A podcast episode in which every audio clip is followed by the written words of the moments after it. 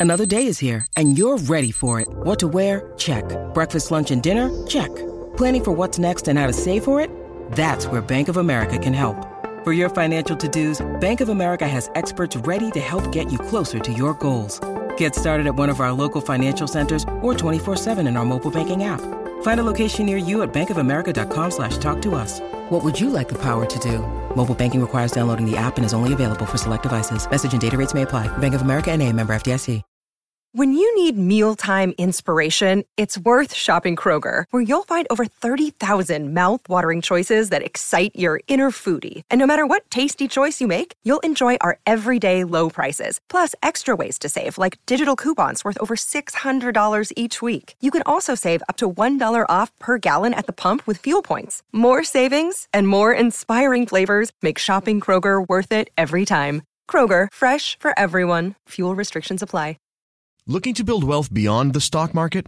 Gain access to alternative investment opportunities once reserved for the ultra wealthy with Yield Street. Build a diversified portfolio with investments such as real estate, art, commercial finance, and other alternatives typically with low stock market correlation and targeting annual yields of up to 15%. Yield Street investment minimums start at $1,000. Head to yieldstreet.com to join over 275,000 members and create your account today. This podcast episode is brought to you by Coors Light. These days, everything is go, go, go. It's nonstop hustle all the time. Work, friends, family expect you to be on 24 7. Well, sometimes you just need to reach for a Coors Light because it's made to chill. Coors Light is cold lagered, cold filtered, and cold packaged. It's as crisp and refreshing as the Colorado Rockies. It is literally made to chill. Coors Light is the one I choose when I need to unwind. So when you want to hit reset, reach for the beer that's made to chill. Get Coors Light in the new look delivered straight to your door with Drizly or Instacart. Celebrate responsibly. Coors Brewing Company, Golden, Colorado. The Madhouse Chicago Hockey Podcast is brought to you by Fry the Coop, Triple Threat Sports, Dr. Squatch, and by the Sinson Law Group. Here are your hosts, NBC Chicago's James Naveau and 670 The Scores hockey guy, Jay Zawaski. Let's drop the puck.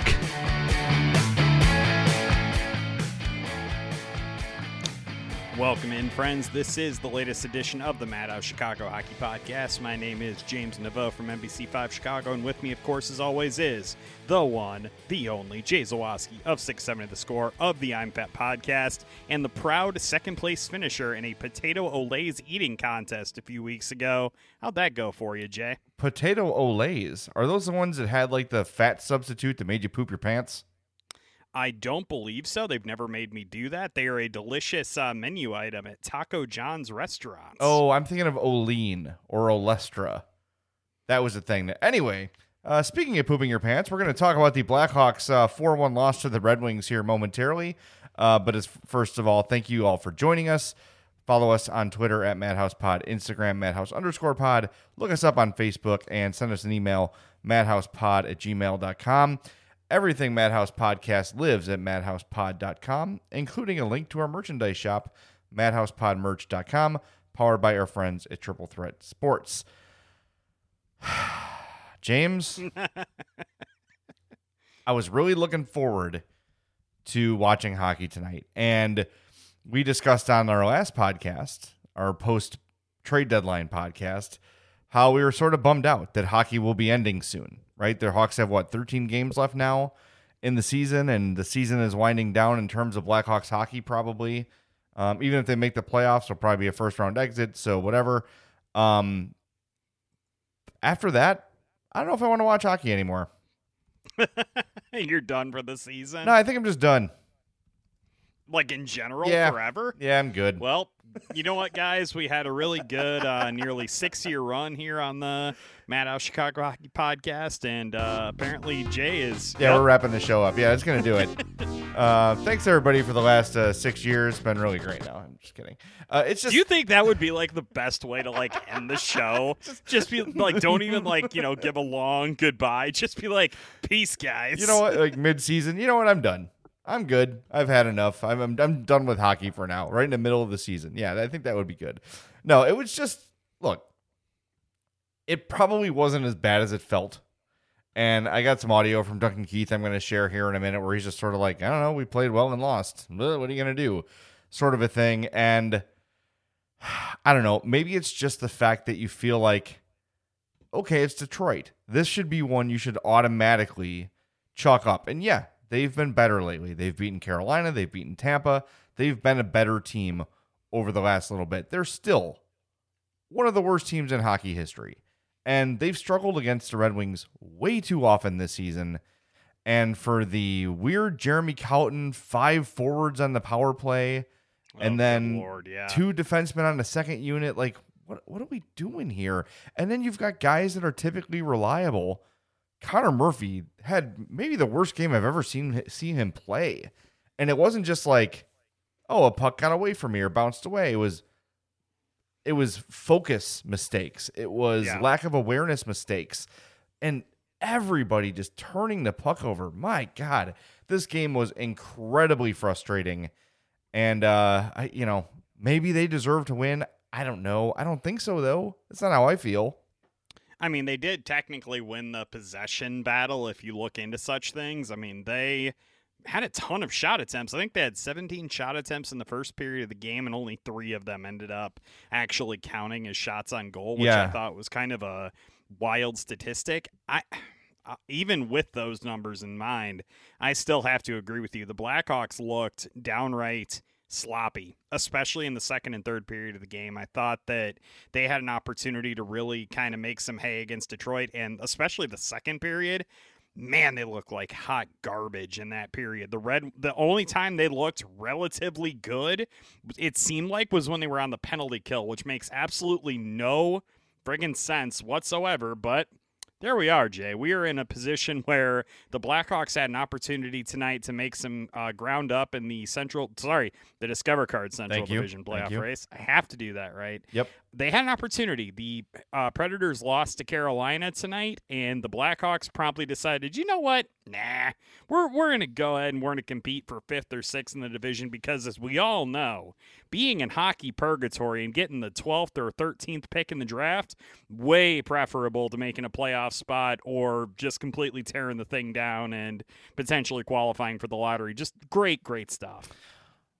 I just I don't feel like they lost enough at the deadline to just completely bottom out. And let's be realistic, they played this game without Adam Boqvist and without without Calvin DeHaan, who are two of your top four defensemen. That's you know that's a big that's a big loss. You're without Janmark. you're without Soderberg. Um, so yeah, there there are some built-in excuses here, but it's just like these opportunities, and this is what we've talked about for a while here.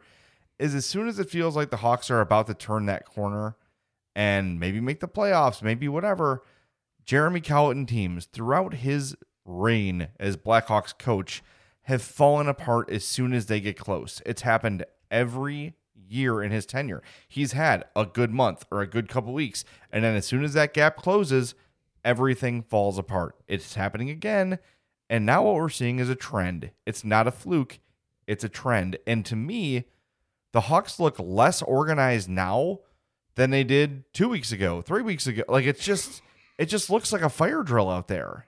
Yeah, there's no structure to it, right? I mean, we were talking earlier in the season about how great the structure looked for the Blackhawks on the power play, and it really looked like they had a really good scheme set up, and they were using guys in the correct spots, etc. The last couple of games, oh, psh, I can't even say that. The last like 10 games, basically, the Blackhawks have looked completely lost on the power play. And then the big reveal tonight was that it was going to be five forwards on the ice for the power play instead of, you know, having like Wyatt Kalynuk maybe play some power play time on the first set of guys. I don't know. That may have been a smart idea, but that's not what Jeremy Colliton decided to do. He decided to have five guys uh, go out on the ice and basically stare at each other like prepubescent teens at a dance. it was the most ridiculous thing and they just they wouldn't shoot the puck they wouldn't move their feet it was painful to watch just made it so painful you want to quit hockey podcasting painful right jay isn't that how we're feeling right now is that what we're going with Uh, yes, let's see if Duncan Keith can make us feel better. I can second guess here all the time and sit here, but you know, I thought I thought we were skating well and then playing well. Just a couple plays that ended up in the back of the net. So maybe maybe we shouldn't just overthink things and just move on, move on. And nothing we can do about the game today, but uh, take what we did well, which was you know a lot of good things, but try to bring it in and try to get two points against these guys next game. That's all we that's all we can do now. The word of Duncan Keith. Thanks be to God. do you feel better? I you know what? Yes, I actually do. I felt the uh the church organ was playing while that uh sound bite was going on. I feel infinitely. You know what? Okay. So let we're let's put aside the theatrics and being dramatic and stuff and let's get down to the brass tacks of this. Yes. I disagree with Duncan Keith that they were skating well. He can tell me that all he wants. I thought the last 40 minutes of that game, they looked quite bad, and I didn't like what I was seeing from them. And I think part of it is what you had mentioned that they just have looked a lot looser structurally recently. I also think it is, again, the thing that we have come back to several times this season. They play down to their competition yes, so do. badly, and they are not good enough to do that and still win. I don't know if it's a young team thing. I don't know if it's a thing that the veteran guys think they can get away with it because they have for so many years of their career. Whatever it is, it needs to stop and it needs to get addressed by Saturday because I don't think I can watch another game like that without just completely losing my mind. You cannot come out there with that kind of effort that the Blackhawks did tonight and expect to win, especially against a Detroit team that is playing better. It's just, it was just so annoying, man. Yeah, it just it's just a missed opportunity. You know, it, it's why is it every time they get close and every time we start to feel good, things just fall apart. And as much credit as we gave Colliton earlier this season, I'm I don't want to keep giving him like you've got to be critical of him too when things start to, to trend downwards. And that's Right. what we're doing. And like I said, you've got some new players. There's no doubt. I get it. Connolly, Stillman are new in the lineup. Hinostroza just got back here. Um, you know, you've got uh, Ian Mitchell playing for the first time in three weeks. Like, there's a lot of factors. We already talked about the injuries. Granted, all those things are true and all those things are real, but it just you Duncan Key said they were skating well. You disagreed. I disagree too. I just didn't see a whole lot of hustle or aggression. When I say aggression, I mean like in terms of carrying the puck and trying to make things happen. Everything was passive. The only Yep. guy out there who was playing aggressive offensively was Nikita Zadorov, Oh who had who had like a couple really decent offensive plays. One was a centering pass to Kubalik that he took kind of from the blue line behind the net and centered it perfectly. He had another one where he, you know, pinched, walked through the slot and then peeled off a little bit, took his time, and uh, the shot got saved. But like aside from that, it hey just, Jay, do it- you want to take a wild guess on who the worst possession player was for the Blackhawks tonight? Uh, well, because I'm talking about him, I'm going to think you're going to say Zadorov.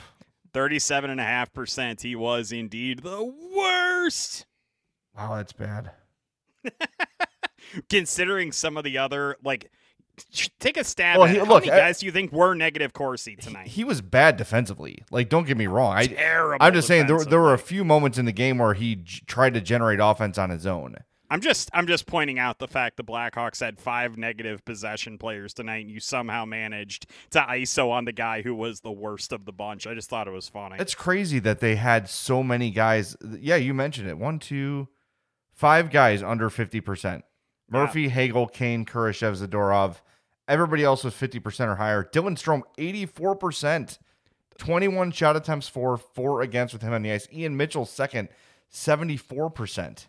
That's By the way, huge. I still thought he was trying to do a little bit too much early in the game. I thought he settled down as the game went on. Who's that, I was Mitchell? going to get. Yeah, Ian Mitchell. It's his first game back into the mix with uh, both DeHaan and Boqvist out, which I guess we can talk about a little bit too. Obviously, was a little bit of a shorthanded night on the defensive side of things, but yeah, Ian Mitchell, I thought looked better as the game went on. But yeah, early it was just very clear, like I got to make an impact, I got to do it, I got to do it, and it's understandable for a young kid trying to get back into the lineup to do that. I'm just pointing out that it was very noticeable that that's what he was trying to do.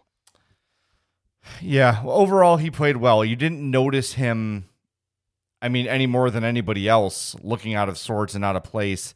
I just, you know, I, I'm just starting to question. Uh, not starting to. We've questioned the game plan all year, but it just seems like the way Colliton's system works is it has to be perfect, and if it's not, it's chaos. Yep. And the less perfect it is, and the fewer veteran players you have, no DeHaan, no Janmark, no Soderberg, the more things fall apart. And that's how, to me, if I'm summarizing this game, look, they killed them in possession. Maybe the Hawks deserve to win, but to me, the entire thing looks sloppy and disorganized.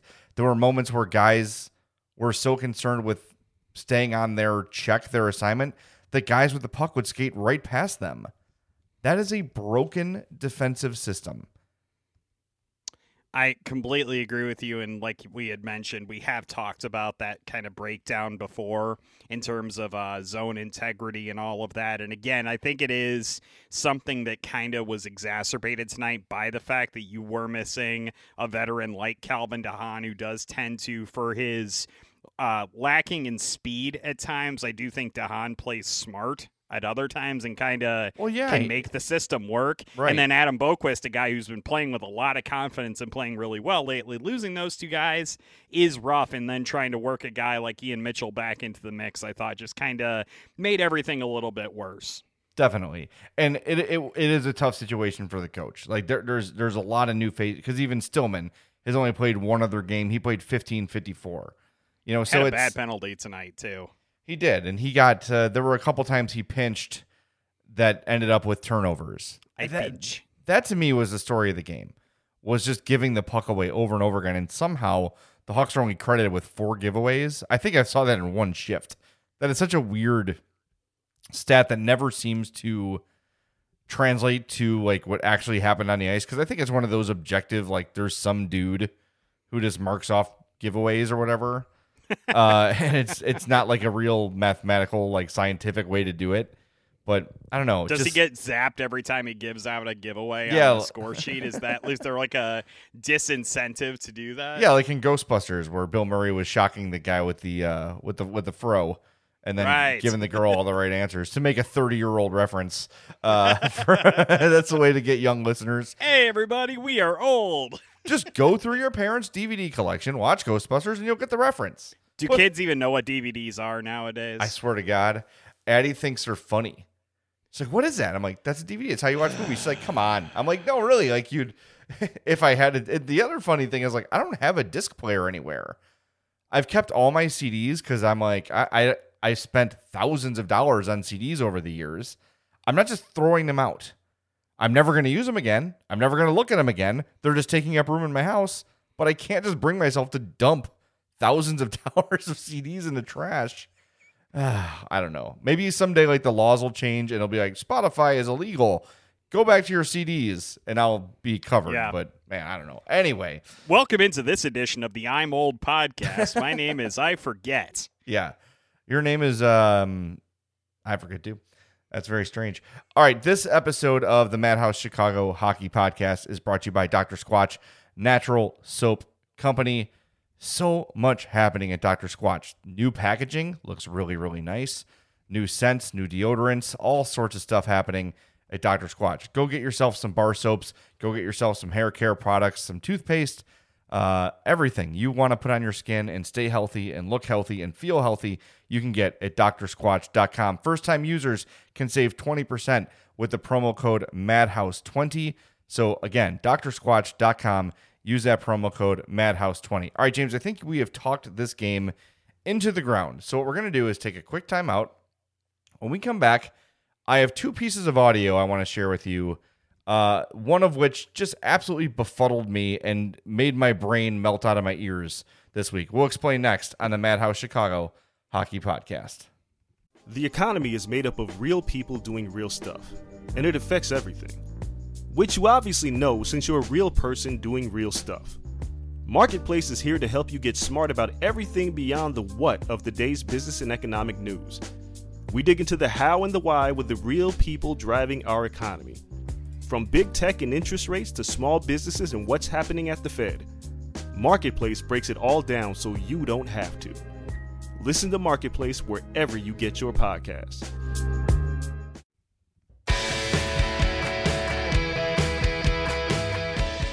Welcome back into the Madhouse Chicago Hockey Podcast. My name is Jay Zawaski out here in Homewood. That's James Naveau out there in Bourbonnais. Follow me on Twitter at jzawaski670. James Naveau is at James Naveau. You don't have an underscore, do you? Are you an underscore guy? I am not an underscore Good for guy you. now. That's why I like you. Not a big fan of the underscores. Makes people hard to search for.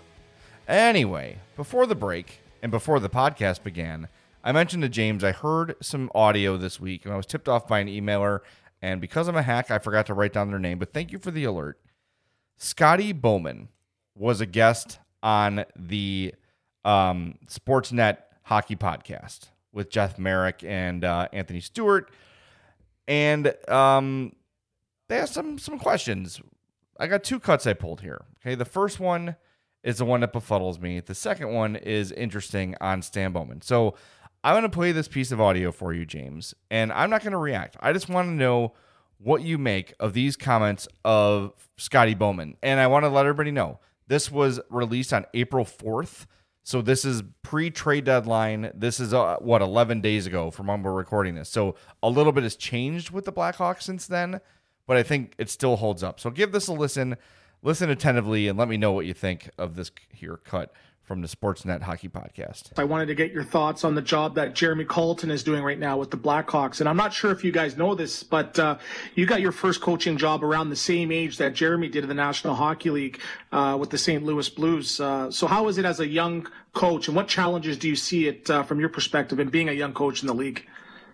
Well, you know, he's they're trying to regroup and uh, he does play young players, uh, which we know when they when you're trying to build a team, and uh, it, it, he had a lot of problems with uh, the old and the new because obviously when you take over a team uh, like that, uh, especially uh, you know Joel Quenneville was such an experienced and successful coach, and uh, that's a pretty pretty big shoes to fill. I was I was lucky. I I started on a new team, and I started as assistant coach. I, my plan was to be there the second year, and I actually when they turned it when they asked me to do it after the first 16 games, I was I wasn't too anxious to start over uh, start hmm. that time, but uh, it worked out okay. But no, uh, you know it's a different era now. He's uh, he's he's I think he's big into the new the new kind of coaches with analytics and I mean you know with the with the iPads on the bench and there it's a totally different concept uh,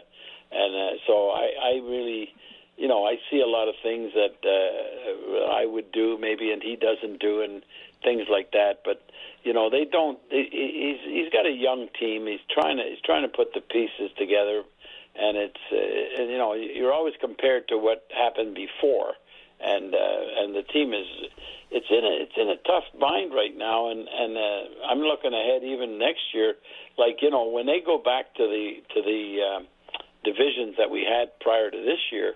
I mean, when you look at what's happening next year, Winnipeg, Minnesota, Colorado, Arizona, they're coming in they're they're all in the same division, and you still got Nashville. I mean, they're pretty. You know, they're they're coming on again, and St. Louis is not going to go away. I mean, they're they're having a bit of a downtime now because they they had a lot of uh, injury problems and loss of some big defensemen. But so you know, it's a, it's a tough road to hoe for a coach to come in and rebuild a team.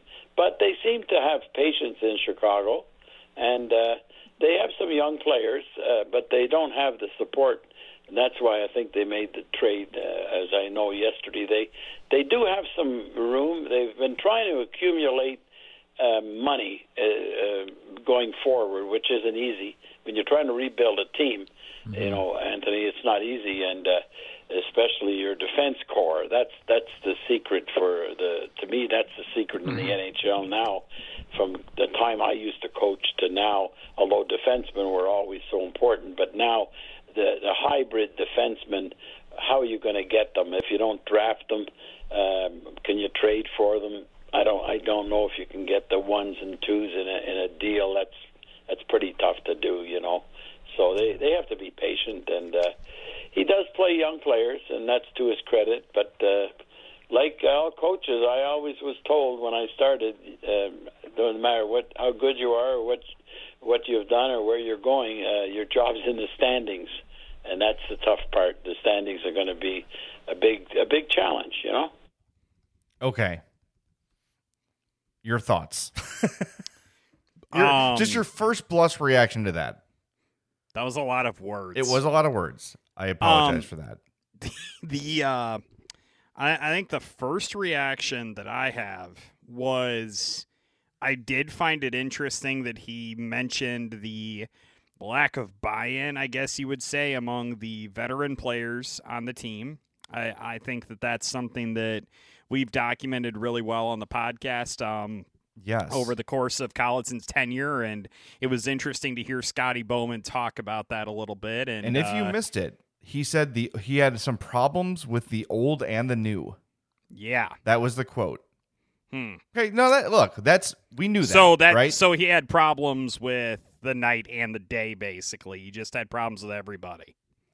that's how it sounded coming out of his mouth. And look, that's not we knew that, right? We knew he had issues with some veterans. He he might still um thought the young players liked him, maybe not. Maybe Scotty was just saying the new job. I don't know.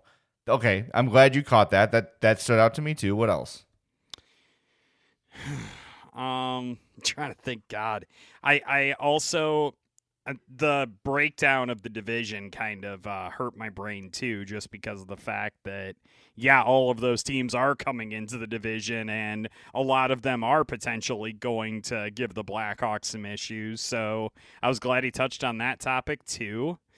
Um, I just God, I like so I like lost I lost some thoughts on that just because it was so freaking long. I know, I know. I, I couldn't cut any of it out though because I thought all of it was significant, you know? So here here's my thing. Stan Bowman has said in the past that he talks to his dad every day, right? And Yeah. look, maybe that's just a manner of speaking. Like if someone said to me, Jay, how often do you talk to your dad? I would say, oh, every day. And I don't necessarily do that. But here's why my brain is melting, okay?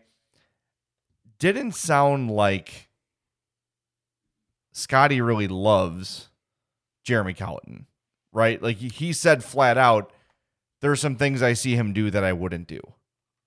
And yes, it's a different era. Yes, it's a different time. All those things acknowledged. And Scotty hasn't coached in what, 15 years? Right. At the same time, Tony LaRussa looking mofo. it's like it also sounded like because of what he was saying about the standings and like i was the, the last thing he said i was always told you know no matter what you do it's all about the standings at the end. That tells me and, and maybe and look i am i am allowing for the possibility that i'm reading into this a lot and i probably am. But the fact that he was saying like you know what? Like he could do all these things right but at the end of the day you got to win is that indicating that that Stan might be losing patience? I don't know. Let me tell you right now, if that's what he meant and that's something that Stan has put in Scotty's ear, that is the biggest load of crap I have ever heard in my life. Why would you go through all of that stuff at the beginning of the season? Oh, we're rebuilding, we're doing this, we're doing that. If you're going to lose patience, but like three, four months into the season out of your big rebuilding process, then you weren't really rebuilding to begin with. And that is a ridiculous stance to take. And if that's what Stan thinks, that pisses me off. That is completely ludicrous. Well, let me ask you this. Okay, I see what you're saying, and you're correct. And if we're talking about you're fired because you didn't win, that is BS, right? That is preposterous, Okay. is what that is. But if you've seen Jeremy Colliton in his first year without Brent Seabrook around, without Jonathan Toews around, without the air quotes undermining of the veterans, right? He's got a young team. He's got full control. He's got a new contract. If all those things considered, Bowman does not see a big enough improvement in the system, in the competitiveness, in the record, and all those things, and throughout the record. I shouldn't have said that, but in, in all the other things you can measure in a coach, aside from wins and losses, could he be souring on him? I don't know. And again, I am probably reading into it way too much.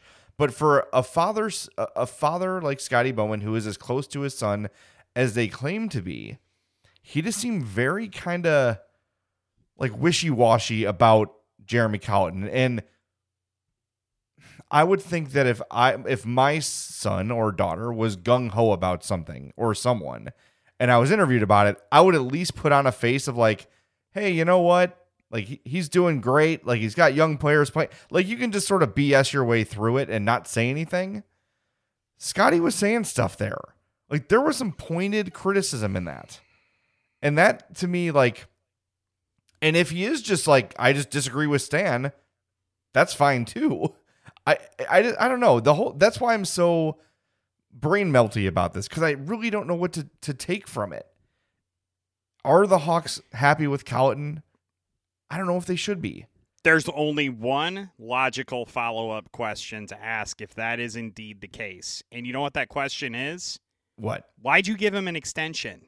It's not like there's some magical, oh, we just now realized that Jeremy Colliton may not be a master communicator, may not be a master developer that stuff would have all been known already. And you cannot come to us and tell us all of these things about Jeremy Colliton, about what a great developer and communicator he is, and then about face on it three months later and expect not to get flack for it. Stan Bowman deserves every bit of criticism he would get. And frankly, if he really is that quickly soured on Jeremy Colliton, that's on him and he should be held accountable for that. If he's going to turn on the guy that quickly, that's on Stan to me. That's not on Jeremy Colliton, and that's a decision that the Wirtzes would have to make because if you really are going to misjudge a guy's qualities and characteristics that badly, you probably shouldn't be the general manager of the team.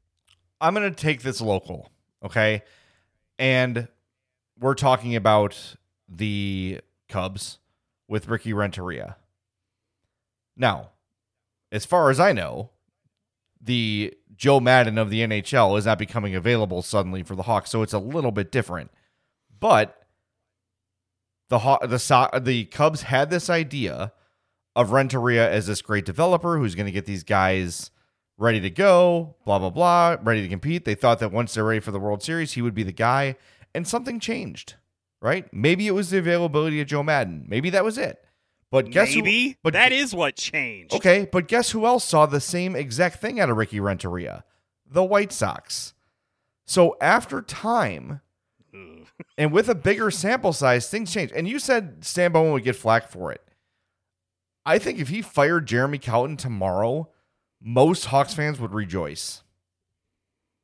I would have some very serious questions if he did that, just because of the fact of how not only how strongly he defended Jeremy Colliton, but let's not forget, again, he gave Jeremy Colliton a contract extension. But you know how- what the Cubs didn't do? You know what the White Sox didn't do? They didn't give Renteria an extension and then like immediately fire him three months later. That's not what they did. No, I know, Either but how, how how often do you see coaches on the last year of their deal though sign a deal before the season begins just so they're not lame duck? Because but you also don't have to sit there and feed us this line about how there's a rebuild going on and you're going to be patient and do things the right way. If that's all BS, why'd you say it? Well, he said it in the summer, and the season hadn't begun yet. What to what to you suggest that the timeline should be further along than where it is right now? What what suggests that to you? Because they're playing worse.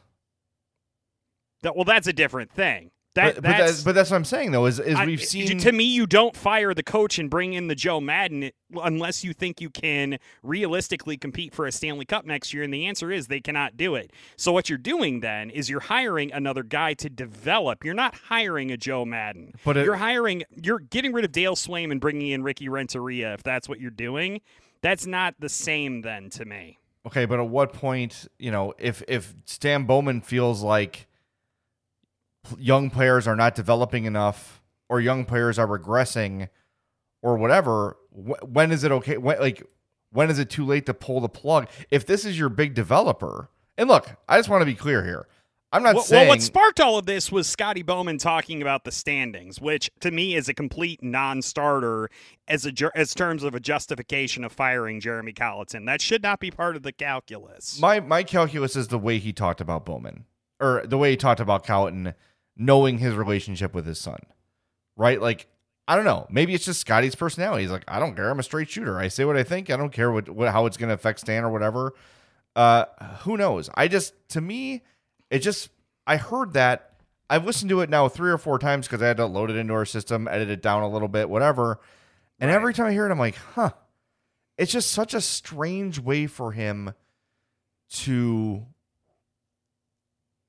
answer that question. Like, I don't know. Maybe I'm I, I, I'm I'm probably definitely overthinking it. I just I, I just I just can't shake weird feelings about those comments and I can't help but read into them. Maybe I'm nuts. If you guys agree, disagree, hit us up on Twitter at MadhousePod or on our email, uh, madhousepod at gmail.com. I want to know what other people think because I'm overthinking it, maybe. I just What I it just honestly- rubbed me weird. I just like ugh. I got like a What- itch itch Yeah. listening to it. What I honestly think is that Scotty is a guy who just kind of likes to talk about these things kind of stream of conscience, you know, like Mhm. just or stream of consciousness, just kind of going with the flow. And I just I don't I don't get the vibe from him that he maybe necessarily was trying to send all of the messages that he ultimately said, I guess. Sure. Like there might be some kernels of truth to pick out here and there. I do think that what I need to remember, because man, I got a little worked up about that. What I need to remember, and what everybody else needs to remember, is that as much as we want to say like, oh, Scott, you know, Stan is Scotty's kid, and he probably wouldn't have gotten the job without Scotty, you know, being part of the pack. The fact is, Stan Bowman has been in charge of this organization, of the hockey side of things, for over 10 years. Like, Stan Bowman is his own man. So to me, I have to try to remember that this was not Stan that was saying these words. I'm just saying if you're going to fire Jeremy Colliton, I think Stan Bowman needs to answer a lot of questions as to why. And he also would need to do it for the right reasons. And if it's about the record and the fact that he thinks that they should be a playoff team right now, I have news for him. They shouldn't be. So that's where I'm going to leave that. Okay. I'm gonna you led me into this nicely. Um, because I feel like it's every week we have to fight the battle of this Bowman wouldn't have a jab if not for his dad. It's like, okay, it is like the laziest possible hockey opinion you can have. Completely agree. And it's just like, uh, okay, like, yeah, he's got a, a degree in finance from Notre Dame. He's worked with the Hawks since 2000. He was a special assistant to the GM. Then he was director of hockey operations. He worked his way up. He was assistant GM. Then he was GM. Like, he had the natural progression of any, well, not any, because some GMs are like, you play defense good. You GM now. like, you know, come on. Like, I'd rather have someone with qualifications and skills than like, you were good at hockey, run my team. It doesn't work that way. Wayne Gretzky was a horrible coach. Anyway, Scotty was asked about Stan's journey into hockey. This is a longer cut, but it's very interesting. It's a lot of stuff in here I did not know before. Give it a listen. Uh, I promise you, we will not scream and yell on the back end of this one. Stan, uh, your son. We had him on the program not too long ago, and we talked plenty about the Blackhawks and you know, uh, you know, mar- uh, heading up the United States Olympic program for for men's hockey. I'm curious, from your point of view, was there a moment in his life, or sort of an era, or something you can point to where Scotty Bowman said, "You know what? I can see my son running an organization one day." no, uh, no, I didn't think of that. He, you know, he went to Notre Dame and he he was a computer finance major, and uh, he worked for a, a company called Arthur Andersen out of school. He got the job at school, and it, it was a bit of travel. I guess it was around the end of uh, he graduated in '95, so probably a couple of years later. He worked for them for three years, and and then he he asked me once. He said he, he'd like to get a a job in hockey. So I said, no, you don't want to be. You know, I was thinking of being a uh, like a scout because my brother was a scout, and I used to try to discourage him. But uh, he he, he uh, Jack uh, became a. You know, he ended up before he passed away. He was head scout at Buffalo, but.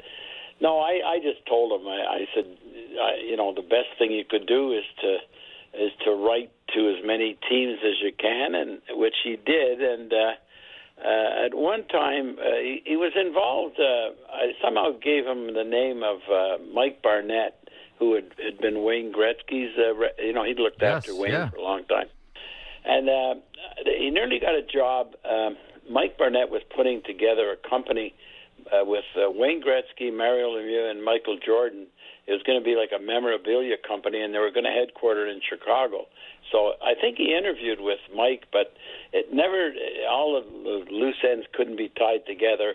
So he wrote a letter to everybody, and he, he didn't hear from anybody for about six months. But Bob Pulford uh, of Chicago saw his resume, and and and uh, Mike Smith was the general manager. he got kind of lucky because Stan was big in, in computers and and uh, and and their finance, and Mike was the same type of uh, you know uh, academic person. So he he put he put him in touch with Mike Smith, and and he got started with uh, with Mike, and Mike took a, a you know a good interest in him, and and he was his he was more like it was before the salary cap era, but he kind of did most of the business part. So that's how he got started. But I I didn't think it was a good idea. Um, when I was in Detroit, though, um, um, I did have a lot of conversations with uh, Mike Ilitch, and he's, he's always asking you about your family members. He was a wonderful man, and Mike Mike had mentioned. I said, you know, Stan went to Notre Dame, and he said, well, why don't you bring him over here? Why don't, why don't we get why don't we get him started? And I said, no, you, you know, a guy like that's got to start on his own. So that that's the story of Stan, really. But he got a break from Chicago and uh, uh, Mike Smith, and then later uh, Dale Tallon. And uh, Dale Dale promoted him. He was only like a, an intern originally, but when Dale took over, uh, he uh, I think that was maybe at the beginning of the salary cap or just around that time. Interesting, huh? That does, sounds to me like the opposite of nepotism, where Scotty Bowman's like, I don't want you to do that. That's stupid. Do something else or do it yourself. That I thought that was really interesting that Scotty like didn't help him at all. Yeah. No, that definitely was interesting. and it kind of, like you said, flies in the face of the narrative a little bit that Stan only got where he was because he happened to ride in on uh, Scotty's coattails. Because if I remember correctly, Scotty didn't get brought in until Rocky Wirtz and John McDonough had kind of taken over the show, right? Like Yes. Stan was in the organization before Scotty was brought in. So that's uh, definitely a really kind of interesting perspective on it that I don't think we had heard before, and definitely a lot more uh, entertaining and soothing to me than the uh, previous bit of audio was. Well, see, a lot of people say if if his last name wasn't Bowman, he wouldn't have the job. If you take the name Bowman away and read the resume, he's perfectly qualified. He's done everything a hockey man needs to do to rise to GM and now president of hockey operations. And I'm not saying I- I've said many times if they fire Stan Bowman tomorrow, you're not going to hear me argue. But just the opinion of he only has the job because of his dad is it's just dumb and it's lazy and I think most of the people listening to this know that. But I just I wanted to reiterate that. I thought that was a really interesting part of the interview. That's a whole bunch of history that I did not know about Stan and Scotty Bowman. So I just wanted to share that. I know our, our fans like to get smarter and sometimes it's not always about uh, you know what's happening on the ice. So I thought I just thought that was an interesting piece of tape to share. That was from the Hockey Central podcast on April 4th. So if you want to hear the whole interview, it's uh, Scotty Bowman talking hockey. What could be better than that? Aside from this podcast, of course, our podcast rules. anyway, all right, let's wash that game away. All right, let's forget about the 4 1 loss to the Detroit Red Wings and let's think some happy thoughts. The weekend is coming. Tomorrow's payday for probably half of you. So enjoy that. Have a great weekend. We'll be back uh, early next week with a brand new episode. But until then, make sure you're following us on all of our social media channels on Twitter at Madhouse Pod, on Instagram at Madhouse underscore pod, and we're on, of course on Facebook. And visit madhousepod.com. There you can also buy a signed copy of my book, The Big 50 The Men and Moments That Made the Chicago Blackhawks. Uh, just click that link and it'll send me a note, and I'll sign your book and ship it out tomorrow. So, madhousepod.com for all your Madhouse podcast needs. Until next time, for my partner James Neveau, my name's Jay Zawaski. This has been the Madhouse Chicago Hockey Podcast. The Madhouse Chicago Hockey Podcast was brought to you by Fry the Coop, Triple Threat Sports, Dr. Squatch, and by the Sinson Law Group. I'm Amira Rose Davis, historian and co host of the sports podcast Burn It All Down. And now I'm hosting the new season of American Prodigy, all about black girls in gymnastics. For the last 40 years, black gymnasts have moved from the margins to the core of the sport and changed gymnastics along the way. Now, they tell their stories. You'll meet trailblazers like Diane Durham, superstars like Jordan Chiles, and everyone in between. Listen to American Prodigies on Apple Podcasts, Spotify, Stitcher, or wherever you get your podcasts.